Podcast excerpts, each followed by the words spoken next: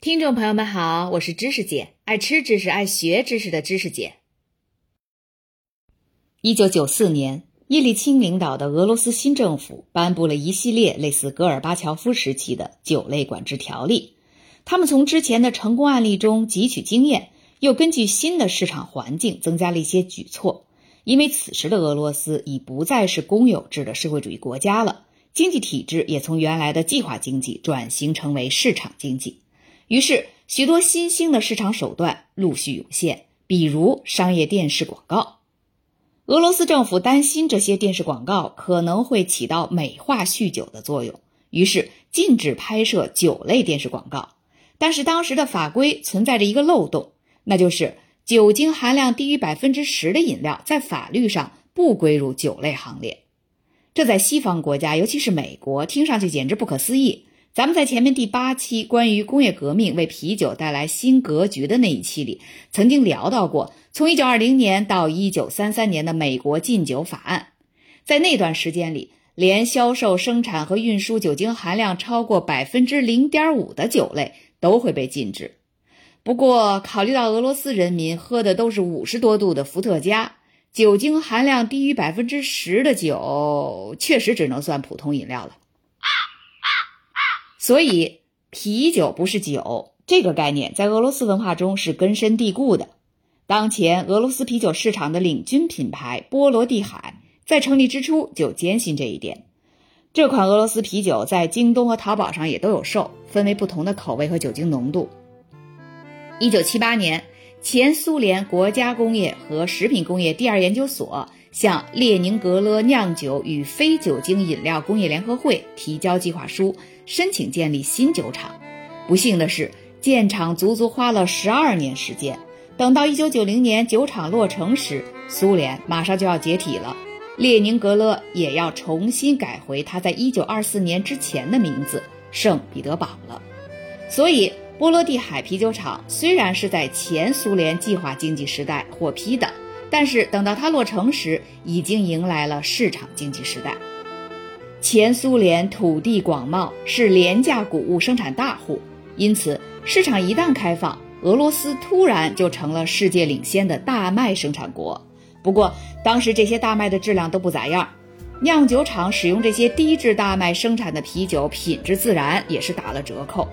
然而一切即将改变，和当时其他遭受巨变的东欧国家一样，当俄罗斯的酒厂实现私有化，可以自由买卖时。酿酒和麦芽制造便成为第一批吸引境外投资的产业。一九九二年，斯堪的纳维亚合资企业波罗的海饮料控股公司收购了波罗的海酒厂，其他跨国啤酒企业紧随其后，比如比利时的英特布鲁，这名字我们都熟哈，因为能马上联想到《葵花宝典》。不久，法国的苏夫莱农业集团与波罗的海酒厂合作。建立了苏夫莱圣彼得堡麦芽制造子公司。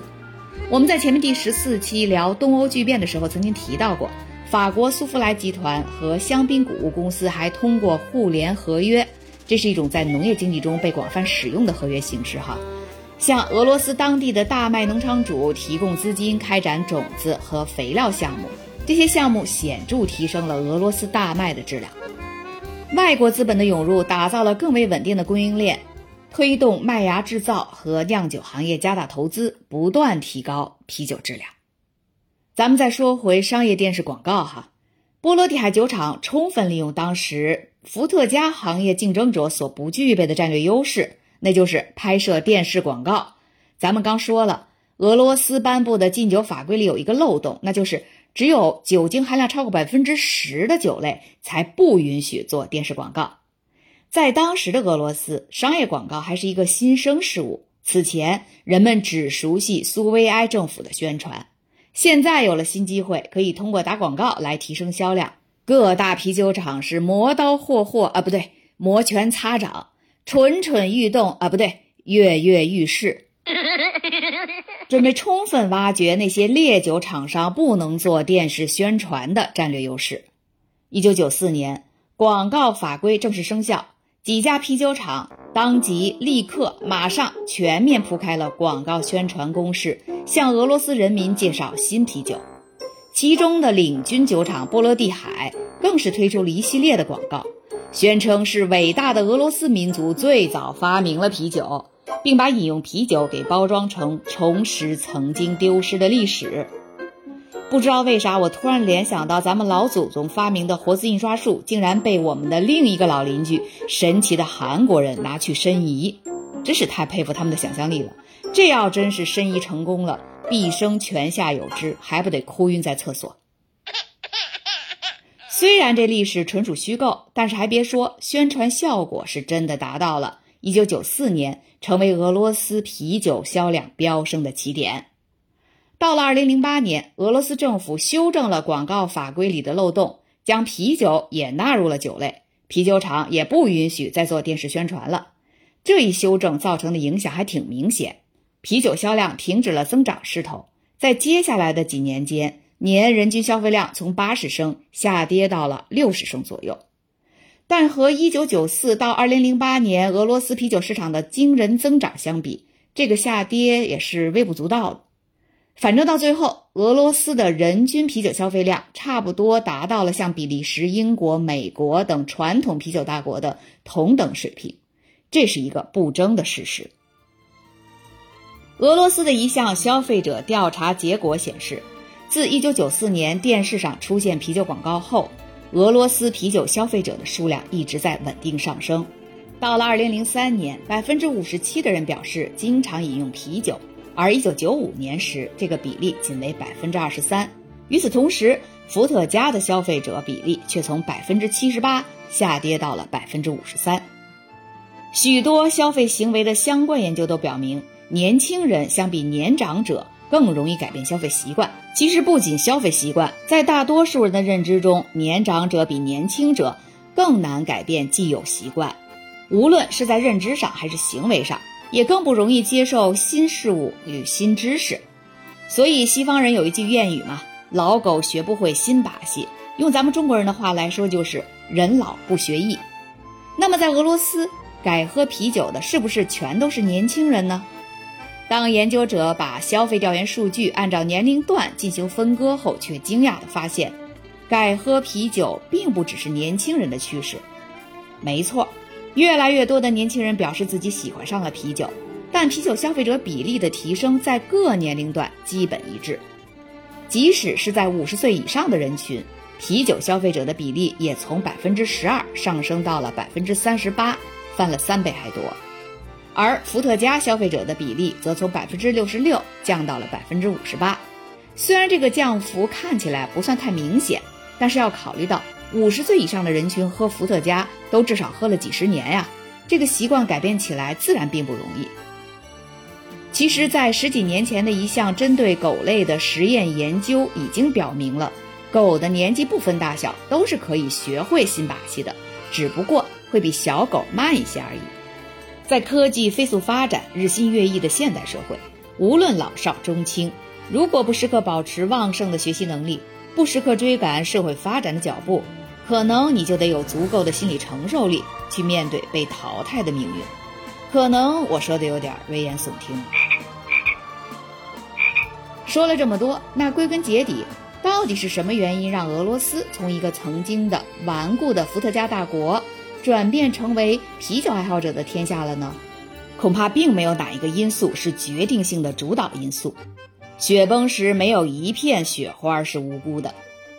酒厂私有化并获得外国投资后，大麦、麦芽和啤酒的质量都提升了，啤酒的味道因此也变好了。法律禁止伏特加广告的同时，波罗的海酒厂和其他啤酒厂为推销新啤酒，持续开展了大规模的广告宣传。而那时又正好赶上伏特加价格上涨，人民的收入水平却在持续下滑。当然，还不止这些因素。消费者调查数据还表明，饮酒行为最初的改变会在同龄人压力的推动下持续发展。无论在东方还是西方，饮酒在大部分时候都算是一种社会行为。毕竟，那种整天窝在家里关起门来独自喝闷酒的人是极少数，所以。爱喝酒的人们往往会跟随群体中的其他成员来选择酒类。质量提升、价格变化和电视广告在短时间内促使足够数量的俄罗斯人转喝啤酒。此后，同龄人效应持续推动着啤酒消费量的上升。因为一旦有人开始喝啤酒，他的朋友们都会陆续加入，在社会群体中就会慢慢养成喝啤酒的习惯，改变了的饮酒偏好也就保留下来了。而且越是年轻人，就越有可能选择啤酒而非伏特加。毕竟现代人有谁不注重养生和健康的呢？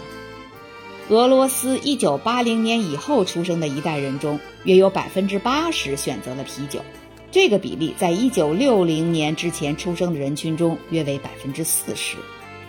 这种改变未来将会影响俄罗斯的文学创作，那时的小说家们将会讲述跟小说《罪与罚》完全不同的故事。哇，绕了这么一大圈，终于跟上期的开头扣上了，完美收官。下一期我们终于要讲到高端进口啤酒了。其实所谓的高端啤酒就是精酿啤酒，咱们之前不止一次说过，精酿啤酒就是区别于像百威啊、喜力啊、嘉士伯呀、朝日啊这些大众流行品牌的销量小、价格高、品牌可替代性低的高端小众啤酒。粗暴一点的比喻就是，像爱马仕啊、香奈儿啊这些奢侈品牌和 Zara 呀、H&M 呀这些大众流行品牌的区别。对于一个国家而言，精酿啤酒自然就会分为本地自酿的和国外进口的两类。下一期我们会再把视线转移到美国，百威啤酒的前东家安海斯布希公司又将登场，还有那个千年老二米勒啤酒。不过，现在无论是百威还是米勒，都已归于世界最大的啤酒集团百威英博的旗下了。英博与百威之间惊心动魄的世纪并购案，我之前足足花了三期的时间来说。现如今，曾经是美国第一大和第二大的啤酒品牌成了一家人，生活在同一屋檐下，终于不用再掐架了。感谢您收听知识姐的节目。如果您喜欢这个专辑，欢迎您帮忙订阅、转发、点赞。咱们下期见。